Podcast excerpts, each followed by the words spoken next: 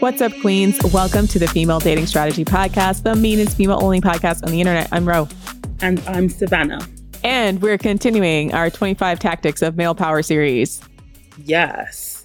I'm quite enjoying this series, actually. It's nice to be able to put pen to paper and to verbalize the shitty ways that men try and keep women under the thumb. When doing the research for these sorts of episodes, it's always quite eye-opening when you start to connect the dots and just realize that actually this is all very deliberate by design, and you will most likely recognize these patterns in your relationships or past relationships with men. And not even just relationships, but on a societal wide scale. So a lot of these tactics are both used interpersonally, but also on a group level, aka patriarchy. So I think last episode, we really focused on the physical aspects of male power. So this one is going to be a little bit more about emotional aspects of male power. So emotional manipulation tactics that men use on women to maintain their power. So what's the first one, Ro? Well, technically, I think it's number 6. So number 6 is negging/bullying. Oh my gosh. I think I saw like the peak neg on actually Wikipedia. So I recently posted on my Twitter account a comment from Richard Burton, who was married to Elizabeth Taylor, where he was basically saying that calling her the most beautiful woman in the world is nonsense because she's got an overdeveloped chest. She was quite busty. She's like short in the leg and she's got a double chin. Now, if you look at what they both looked like in around 1966, which is around the time Richard Burton like made those comments, he literally looks homeless and she's literally like Elizabeth Taylor would look like. And he still managed to neg her, like physically, even though she was like conventionally a 10 out of 10 and he was maybe a 3 or a 4, maybe. Yeah. Men like to devalue women through negging and bullying. And it's just a tactic to make you always be on the back foot when you're dealing with them. And once again, this is like an individual and a societal wide thing. I feel like it's become like less popular in mainstream media, but there was a time where a lot of mainstream media was just about men saying horrific things to women all of the time. And it was just like them harassing women on the street. It was ugly men with podcasts and mics, like the Howard Stern crowd, right? Ugly men with podcasts and mics, Eminem, those types of guys. All they do is sit around and just bully women for basically no reason, other than they're just insecure assholes who know that if they just throw the first stone, that people won't turn the lens to them. And there's also different types of negging as well. I think, like Ro said, there's the outright bullying and the outright just like shitting all over a woman like Richard Burton did.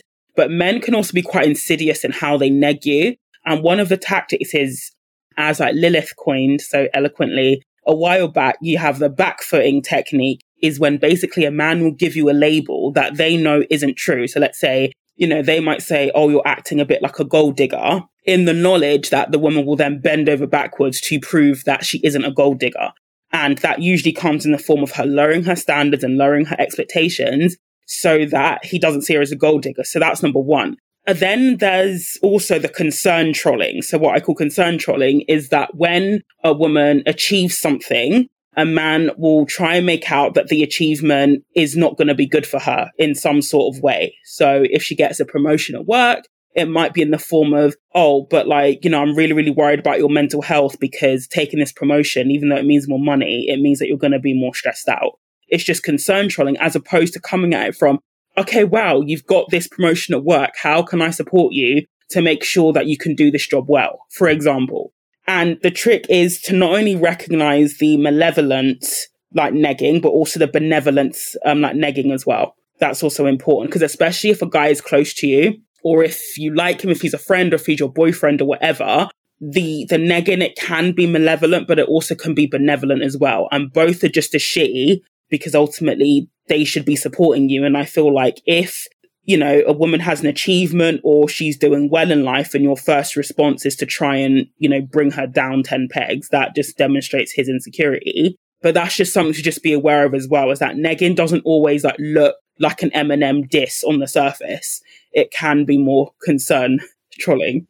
That's basically what's happening with the Manosphere right now, and guys like Jordan Peterson concern trolling women about how society's lying to us about how we're going to be happy with our corporate careers, and we all secretly wish to be stay-at-home moms. And listen, I'm not going to be the person that defends any type of company and the way that they exploit workers, but at the same time, they're not coming at it from a place of genuine concern.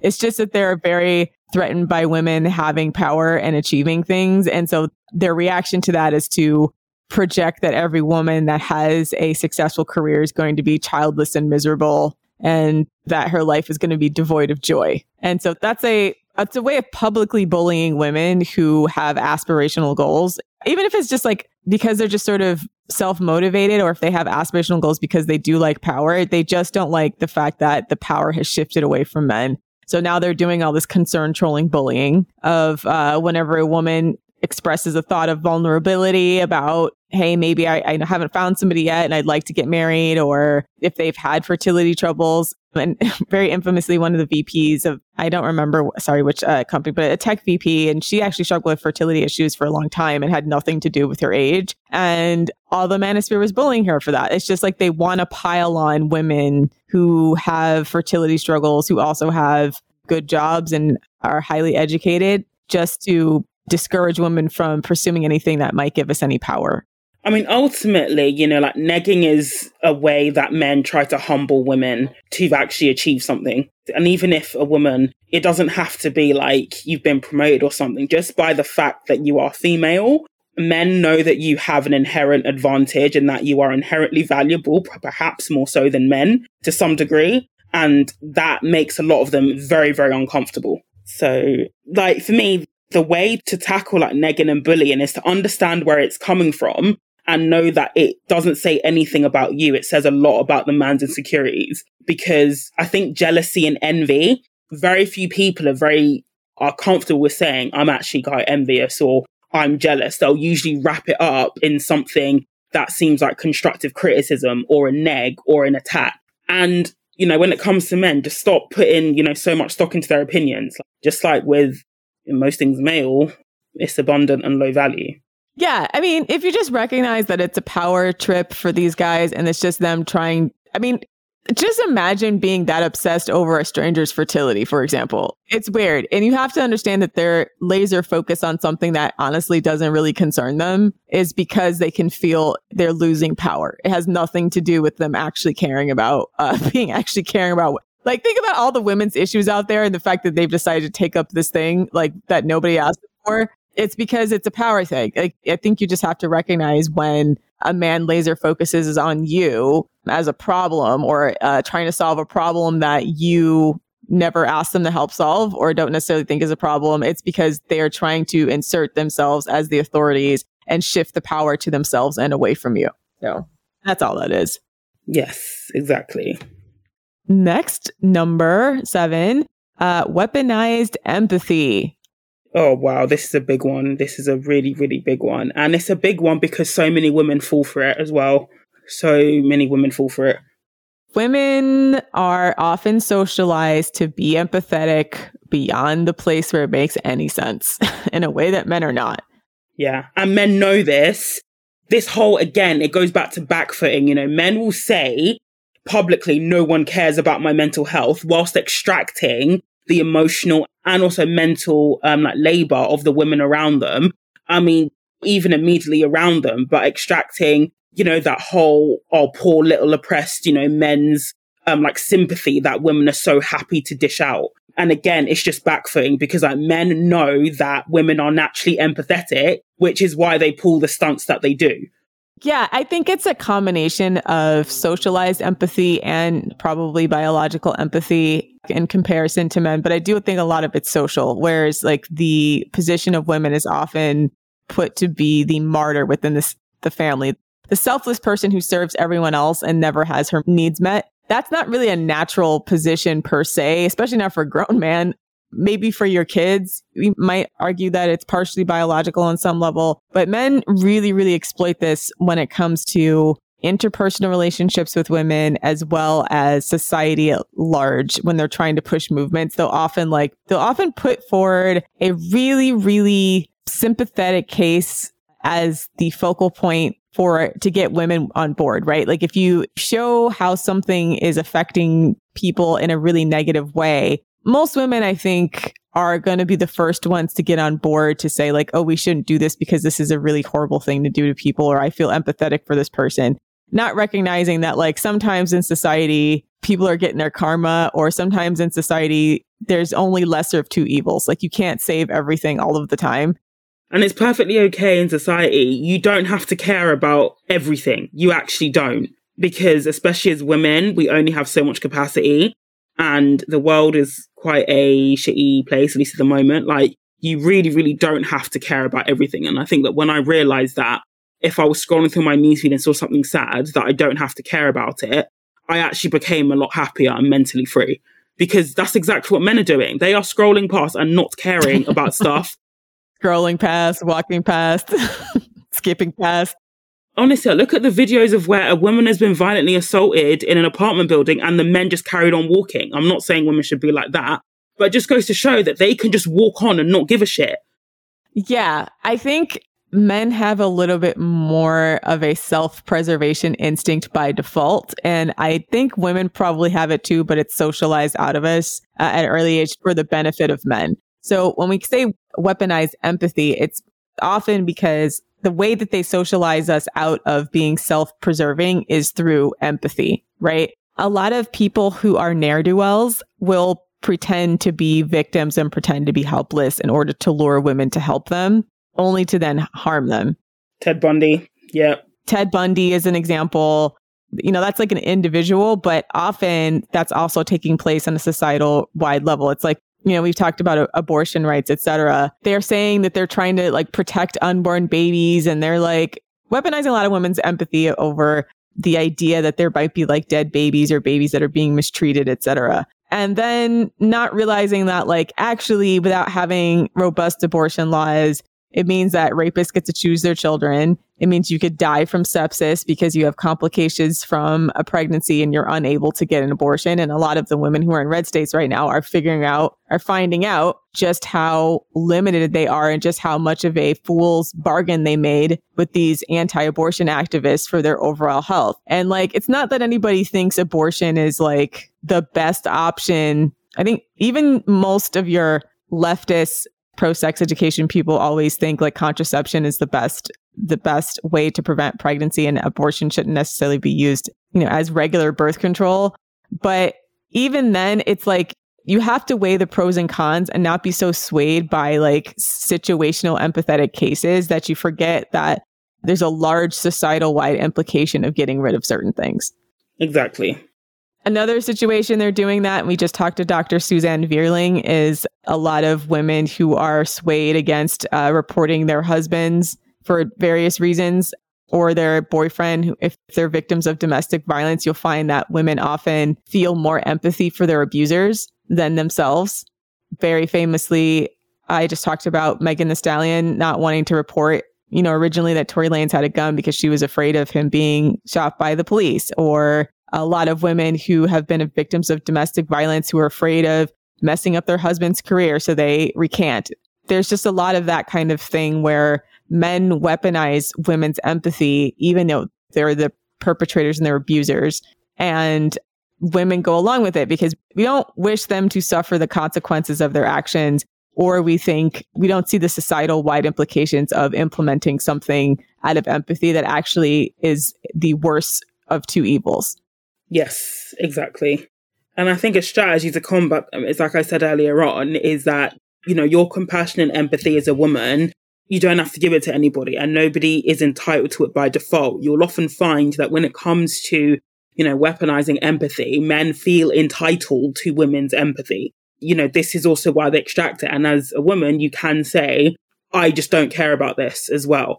And another thing to note as well, and this is something that an aunt of mine, like, said to me years ago, and it stuck with me, is that just always be in a relationship with a man where he loves you more than you love him. Because if a man, you know, let's say that he loves a woman at 100%, you know, if a woman, you know, loves that same man at 50%, she's probably still, you know, loving the man more, if that makes sense, just because of the way women and men are socialized differently. So a woman's 50% in a lot of cases is still worth more than a man's 100%. So to basically, you know, modify your behavior accordingly, you know, especially when it comes to dealing with like men, you know, when we think that we're being unfair to men as women thinking inside our socialization, it's actually, you know, that's actually fair to men in terms of objective fairness. Does that make sense? So I would always bear that in mind as well. Like, you don't have to give your empathy and compassion to anybody.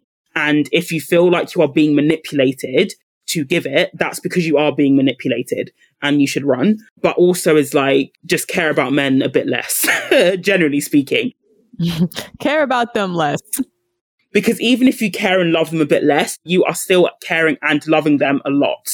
Yeah, I mean, if it wasn't for women's work in most of the caretaking trades and nonprofits and volunteer organizations, like, this society would basically collapse, because men don't have the requisite amount of empathy for their fellow human beings to do as much care work as women do, right? I mean, just look at that on a societal wide level, like, and think about the fact that the men's rights activists are always complaining about how nobody cares about men's problems, but I don't see them getting up and like volunteering in homeless shelters, right? Nope. Exactly. Nope. No. That's all women. It's all women. I mean, elder care, everything, right? Children, childcare, like anything that has to deal with vulnerable people in society, it's going to be like mostly women. Unless it's like horribly dangerous for some reason. So just off rip, just understand that men weaponize our empathy against us, and they also devalue it, which is why a lot of those professions are not paid well. Because also a lot of women don't want to demand more money for their time because they feel like, oh, well, I'm doing this out of the goodness of my heart. Yeah, I'm passionate about it. And quite frankly, I feel like more women need to be selfish in that arena as well, because, you know, the golden rule applies. Whoever has the gold makes the rules. If you got paid more, then you could shift and funnel your money into initiatives that you want to promote, which is basically what men do. They just try to get as much money and power as possible, and then they shift the narrative through funding initiatives that they want in society. Whereas I think women try to do it bottom up a lot. And there's definitely room for that. I'm not saying to stop doing that. I'm just saying there has to be more women who are like mercenaries and understand like the power structure at the top, meaning like extract as much money from these scrotes as possible and like turn your empathy off for as long as it takes you to get the money you need and then reallocate it where you see fit. In conclusion, rob these motherfuckers. No, I'm kidding. In conclusion, rob scrotes. In conclusion, rob scrotes. Well, no, to be fair, I think I've told this story before, but when I was dating somebody and they didn't show up for a date and left me waiting for 50 minutes due to family problems, I just straight up said, I don't care about your family issues. Like, you've wasted my time. And so they paid me £50. I just straight up said, I don't care. Like, you've inconvenienced me. Like, I'm not here for your sob story. Like, I just don't care. This guy didn't fall in, and he actually realized he fucked up and he paid me accordingly. So there's that. Number 8, projection. Projection. This is another male power tactic. Take the things that they believe, that they feel, that they want, and then project it onto women. And the things that they need as well. So, you know, they need to feel wanted. They need to get married because men have better outcomes from marriage than women, statistically speaking. You know, they need companionship. And then project that onto women and make out like if a woman doesn't have or want these things, then she's the defective one. That's like quite a multi-layered manipulation tactic that they're doing there, actually, if we look at, you know, what they're doing with projection. And it's, you know, part of the reason why, for example, men will be clowning women who are supposedly going to be old cat ladies, but then there's now been a flurry of articles coming out saying that male, you know, social isolation should be seen as a public health crisis. Like, literally. Yeah, because it's a them problem and they wanted to make it an us problem, right? That's what they do. They pretend like, oh, you feel some way when it's really them, so that they can try to convince you to do something. And what men generally try to do is to project a lot of their worst qualities and a lot of the things that they believe and a lot of the things that they would do onto women's motivations in any given situation. And so you can see a lot of like their paranoia stemming from the fact that they are believing the worst things about women because they are, in fact, the worst things about men, meaning like they embody the worst qualities of humanity. And so they assume that women are operating on any given level on that level. And I'm not saying every woman's like an angel, but like the level of paranoia that men have about everything is really unjustified considering how much of the violence is only flowing in one direction, which is male to female. Yeah, the violence and exploitation, like how men with no money, you know, worry about being stripped of all their assets. Right. What is that about? But trust me, like during my time in the homeless hostel, again, it's men drawing out the physical, you know, mental and emotional resources from women. It goes the other way. So it's complete projection. I also think part of it is fantasy as well. Like men want women to want all of these things. They ultimately want, you know, women to want and value what they want because it will make it easier to oppress us. And that's why men are now starting to panic when, you know, women are seeing, you know, successful female role models who have a good career, who are saying no to having kids, who are getting married on their own terms, who are demanding more from men and being successful at it. Because ultimately it comes back to, you know, men wanting to make it easier for them as a class to be able to oppress women. And if they can no longer convince women or project onto women their needs, wants and desires, that then becomes a lot more difficult. And that is why there's always been a backlash to every single wave of feminism. Right, exactly. So if they can't project the things that they want onto us, then they can't effectively control the narrative. And when they can't effectively control the narrative, then they can't effectively exert power over us to do what they want. Yes, exactly. And again, with that one, I would just say any narrative that comes from a man, whether I would always just do it in terms of the female litmus test as well. Does it maximize female benefit?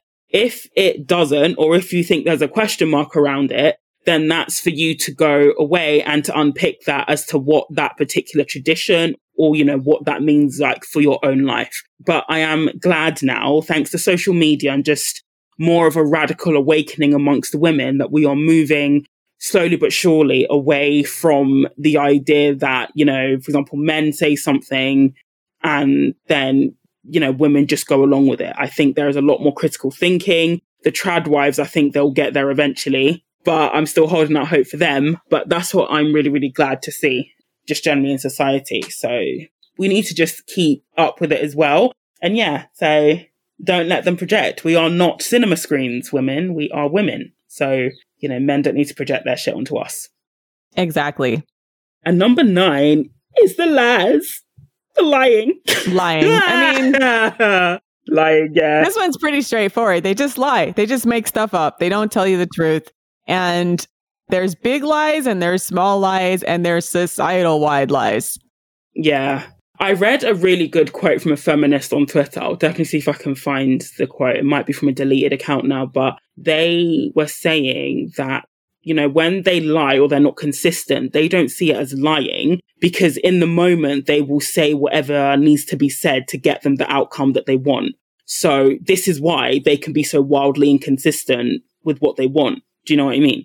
And I think that is a really great way to look at it, you know, when you're dealing with your interactions with men. And this is part of the reason why FDS, we say you need to vet men for a very, very long period of time to almost be constantly vetting, just to make sure that what he's saying is consistent. And most importantly, what he's saying actually aligns with his actions, because there are a lot of men that will say whatever needs to be said in order to get what they want in the moment. Exactly. So, I mean, there's been a couple of studies on gender differences between men and women when it comes to lying.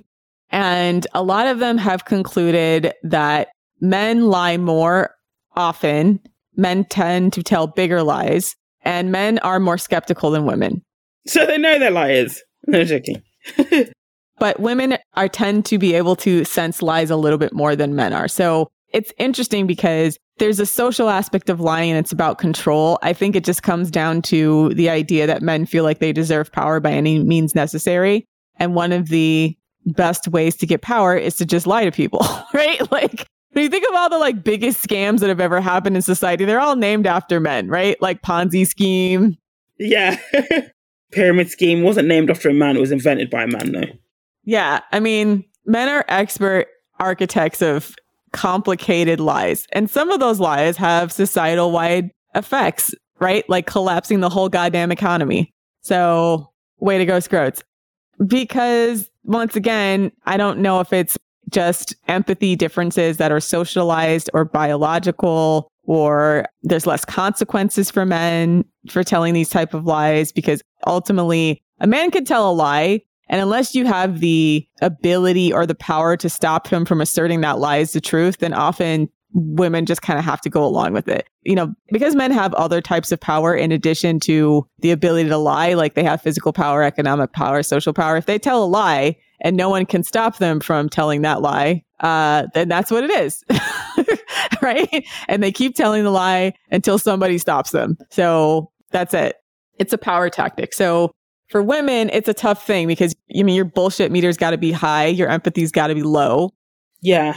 And not only that, like your bullshit meter has to be high, but you also need to be able to follow through on that. You know, when there are lots of women who know that something isn't quite right with a man, or they know that he's lying, but they sort of, you know, brush it under the carpet or don't, you know, lean into that intuition. Like, honestly, like whenever I've suspected a guy of hiding something big from me and I've investigated, I've always been correct. And this is part of the reason why, like, you know, like on Reddit, when a woman suspects her man of cheating, for example, and she goes to his phone and finds something, you see some of the comments being like, you've invaded his privacy. When it's like, well, no, because if your suspicions are confirmed, that almost negates the invasion of, or it should negate the invasion of privacy, because you were proven correct. They were lying to you. So it's also about leaning into that bullshit meter, because also, like I said, like men are often not very good liars.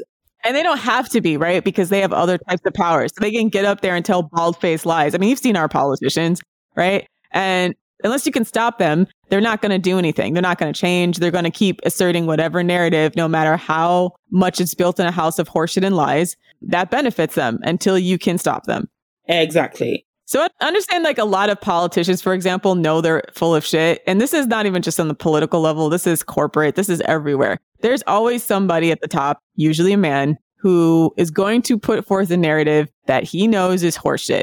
And your ability to succeed in that system is how well you either adapt to that narrative and you're a good actor or actress and pretend like you believe it and go along with their initiative, or if you're fully drinking the Kool-Aid and like don't know it's a lie. Either or, right? So, you know, understanding that power dynamic is like the bitterest pills to swallow, in my opinion, because sometimes you realize like, oh, wow, it's a man's world and we're living in it. And more specifically, it's a rich man's world and we're living in it. Meaning they can get up there and say things about women that we know to be objectively not true. And we've dismantled a lot of those things here on the Female Dating Strategy Podcast and other places over the years, right? Like things like, oh, women are attracted to older men, right? No one wants a saggy bald scrote, as Ro eloquently said. The thing is, like you said as well, like Ro also said, the Manosphere also have a reckoning and an awakening that that's not true. Like when they're 40, they're not going to get 18-year-old women wanting them. No, we don't want to fuck you, man. Even if they have money. Exactly. They'll be fucking the cute bartender who makes $12 an hour on the side. Exactly. Hotties want to fuck other hotties. This is not like rocket science. Women do have sexual preferences as well. And this is not rocket science to anybody except for men who are trying to use all of the emotional manipulation tactics we've talked about in this episode.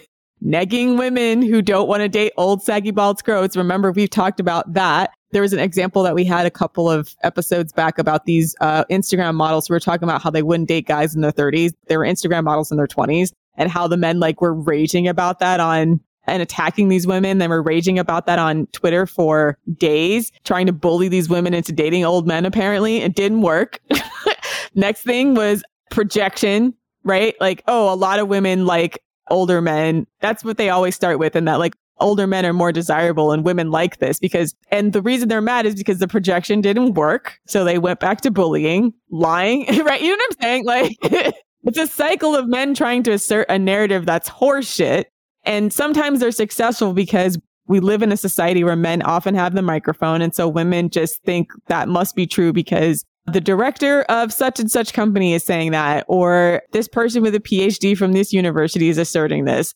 and not realizing that these people have an agenda. Like, they'll straight up manipulate data to say whatever they want it to say, right? And sometimes it doesn't come out to years after the fact that whole industries are built on mountains of lies. So just understand that like, you don't have to believe everything just because it comes from like a so-called expert. You should be skeptical of any man who pushes a narrative that doesn't feel good to you, even if you can't articulate it yet, because chances are it's a lie. You know, deep down in your heart that like, you have a crush on that cute boy in your class when you're in college and like you weren't trying to date like 35-year-old like coffee stained bloated men for like with a 401ks. Like, they're just lying, right? Like, they're just telling like false-faced lies and like trying to push women to do it. So they know if they lie often enough, it becomes the truth if nobody can stop, if they can accumulate enough power to prevent women from fighting back. So like, just don't accept it and understand that it's always in their interest to lie, project, neg, bully, gaslight, and weaponize your empathy. Because the last resort is,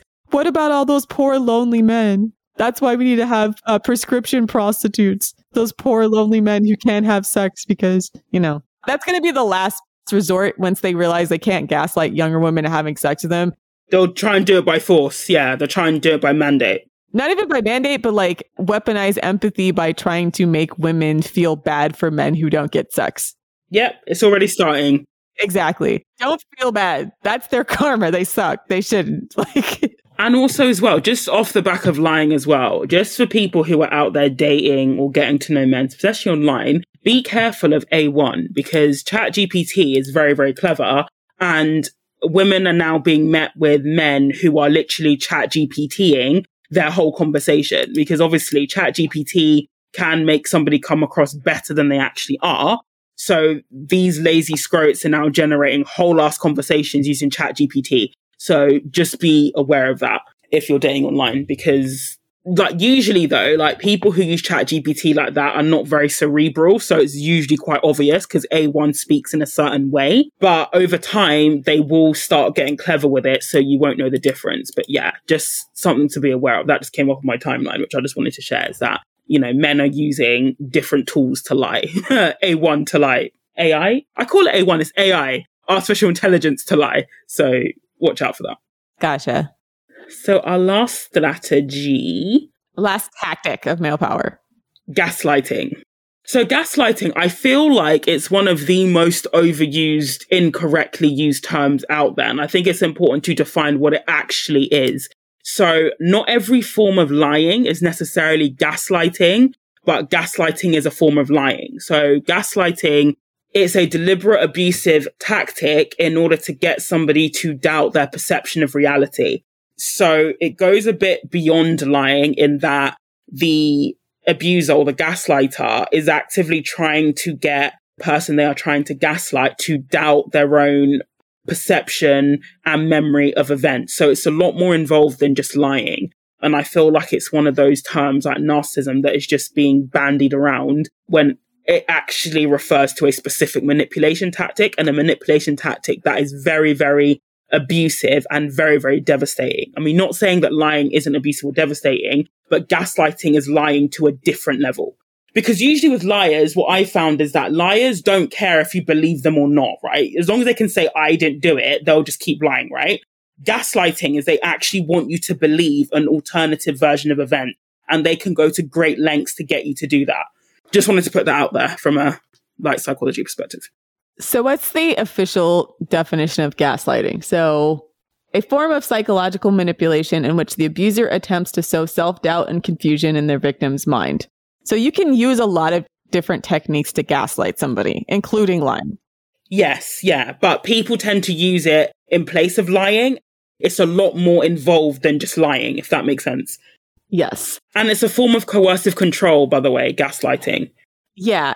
It's a way to get a person to perceive reality in the way that the abuser wants them to perceive it, despite things not being the way that the abuser wants you to perceive it as, right? It's like, it's a form of trying to control a person's movement and perception of a situation by strategic omission of certain information, by lying, meaning they'll do things like they'll say something and then pretend they never said it. That's obviously a form of lying. Or they'll twist like certain events. an event that actually happened, they will twist that to make them look favorable and you look unfavorable. So like manipulating the situation as well. That is another tactic they can use. I think the difference is the length of time as well as the pervasiveness of the control from the gaslighter to the gaslightee, right? The idea is to make you doubt your own sanity and doubt your own perception of events. Yes. One of the ways people do that is by taking a narrative. I think a form of gaslighting that tends to come up a lot, especially when it comes to men and women, is gaslighting women into believing that male depravity in relationships is not only normal, but women should be okay with it and actively encourage it. So we see things like with BDSM or, you know, allowing porn in relationships where women who speak against porn in relationships are deemed to be crazy, even though the porn in society is objectively having a negative effect on, for example, male and female relationship dynamic. But at the same time, men are gaslighting us into believing that it's a normal, it should be seen as a normal part of a healthy relationship, for example. That's one of the ways that women can be gaslit by men into accepting behavior that is not in their best interests from men. When you look at gaslighting on a societal level, that's essentially what politics is. It's a bunch of people who want to control a narrative a certain way and suppress any type of evidence to the contrary of their narrative. That's essentially the game of politics. And if people are successful at it, meaning like they are able to gaslight a lot of people into believing something that's against their interest for the benefit of a few, then they can get very rich and very powerful, right? Oh my God, that's on my heart. Like the minute you say that, I just thought of Brexit. Like my heart is just, I'll never get over that. But yeah, that's just so eloquently put. And the Brexit debate just encapsulates that from a UK perspective. Explain it a little bit for us non-UK people. Like what about that is gaslighting?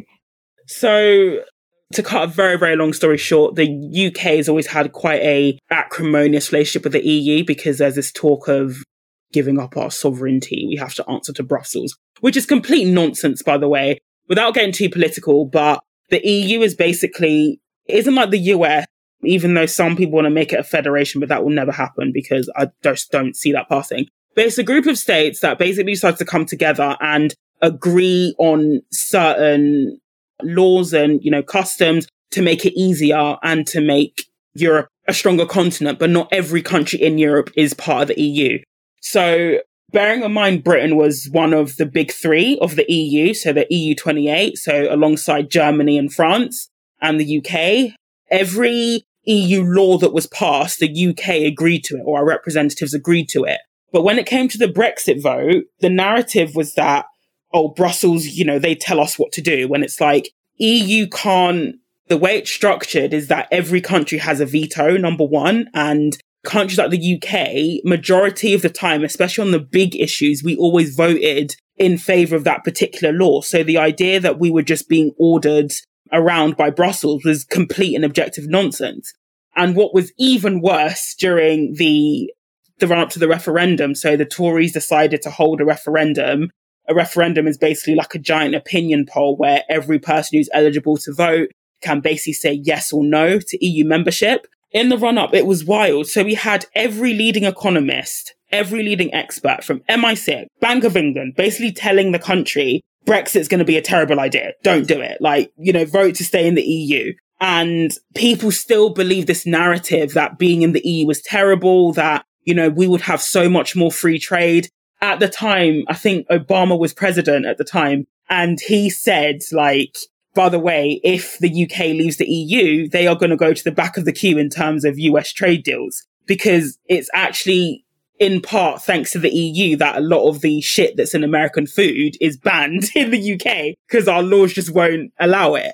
And it's part of the reason why things like the EU also regulates, you know, massive conglomerates. So you can't get, you know, companies buying out the competition due to EU competition law, for example. I'm really drawing on my degree knowledge here. So if it's a bit rusty, bear with me. So yeah, so this was mass gaslighting in that the EU, whilst it's not perfect, But the UK was objectively better off in the EU than outside of it, because ever since we've left, bearing in mind we've had Brexit, we've had COVID, but everything's just gone to shit in the UK. So it's a lot harder now for businesses to export to the EU. We've had to basically concede Northern Ireland. So there's a whole discussion around ports. And basically, if we keep on the track that we're going, it's possible that the outcome of the EU referendum could lead to the breakup of the UK. So Scotland could be independent, that Northern Ireland has to play by different rules, basically putting us in a much worse position. And you had people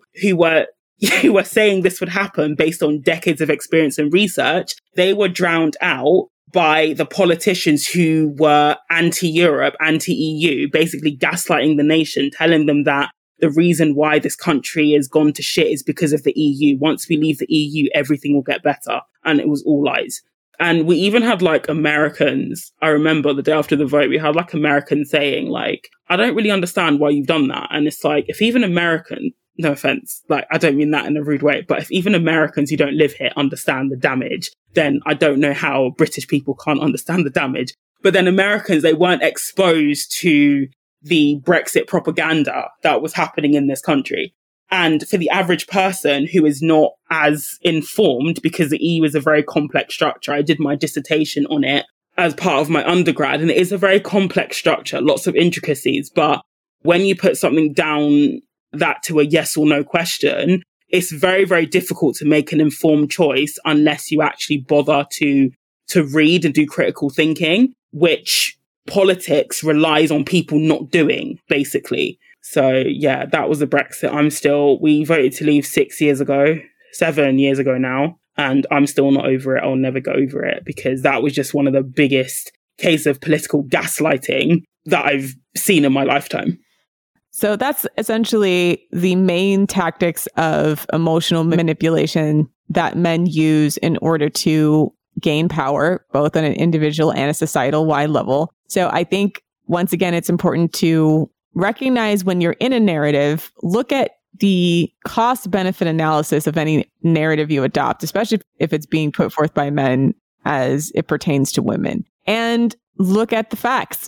Do your best to look at the facts and not let them use emotional manipulation strategies as a way to extract power from you and add it to themselves, because it's an infinitely repeatable formula where men use women's natural tendencies towards empathy, being less skeptical, being more likely to give people the benefit of the doubt because they're more empathetic, against us constantly. And they can do it in ways that are extremely unethical, that everyone agrees are unethical, but often because women don't necessarily recognize that it's a lie and believe these guys in good faith, then they're able to freely navigate society until we all wake up from the fever dream of gaslighting they crafted around us. So that's the second part of this 25 tactics series. So if you would like to discuss this with us on our Discord, check us out on patreon.com/thefemaledatingstrategy. Send us your roast to Scrotes, by the way. I think we're going to do a roast to Scrote episode soon enough.